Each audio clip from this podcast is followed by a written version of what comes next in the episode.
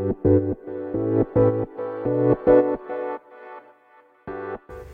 はようございます。なつきです。今日は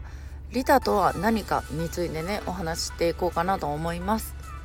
今読んでいる本で思いがけずリタっていうね中島武さんの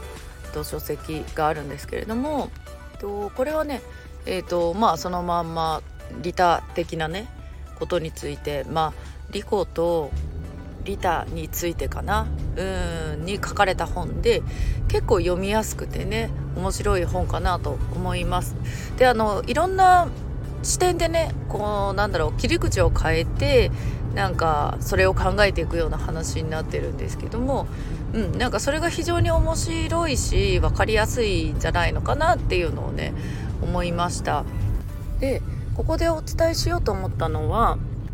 その一見ね利他的行為に見えて実は自分が賞賛を得たいとかね自分がこう感謝されたいとかそういう利己的な思いがあってやるのは果たして利他なんだろうかっていうね、うん、分もあってうんなんか私ねそれをなんか身近にそういう人がいて最近たまたまねなんかそれをねそう思ってた時があるんですよ。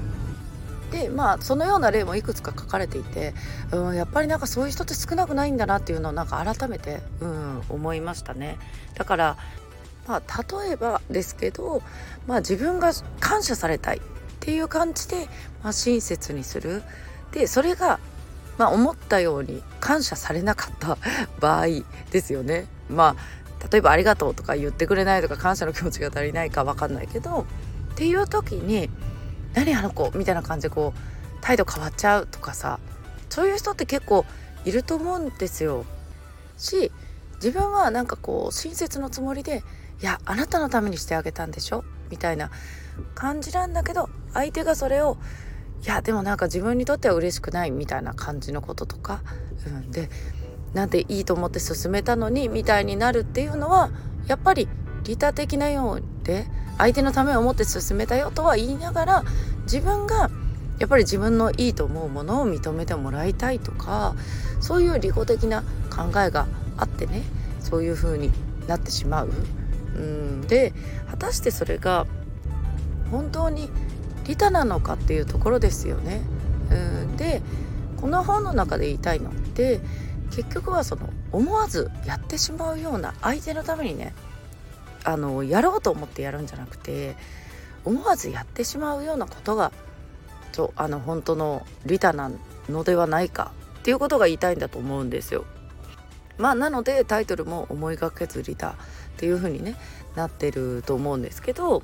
いやまさにそうだなっていうのをなんか改めてね感じたような本でしたね。うんなんか相手のためによし何かしてやろうっていうのってそう結局はなんかそのどっかでね見返りを求めてるんですよ。で先日、まあ、あるコミュニティの子たちと話してる時に、まあ、そのビジネスをやりたいけどまだやってないみたいなそのビジネスとはみたいなところがまだねちょっとふわふわした感じの子たちでなんかこうビジネスやりたいみたいなこうね頑張って応援したいよねみたいに言っててまあ応援してる実際にねなんかあの無償で手伝ったりしてる子もいるんだけどじゃあその子が1人で稼ぎ始めた時にまあ手伝ってあげてその子が例えばね100万円利益を得たっていう時に自分は本当に何も求めないのかっていうところ気持ち的にもですよそれは。うん。ね、一人だけ手伝ってあげて例えば何かイベントをその子がやりたい。じゃあもう手伝うよって言って手伝うとする、ね、そこでじゃあその子が100万円、ねえーと、利益が出ました。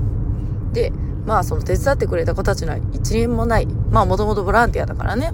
っていう時にえそんなに一人で稼いで私たちには何にもないの？感謝もないの？みたいにやっぱりなると思うんですよ。多くの人間がね。うん、で実際そういう例も私結構見てるんですよ。そのビジネスもうちゃんとやってる人にはないんだけどもやっぱりそのやり始めの人そのビジネスとボランティアの境界線が曖昧になっている方には本当によくあってそうだからこれはねなんかお互いその意識的にやってることでもなく悪気があったわけでもないと思うしそうでもやっぱりその、ね、自分が思ったように感謝されないとかうんやっぱりそういうところが入るとじゃああの最初からね本当に利他的な行為とは言えないんじゃないかっていうところですよね。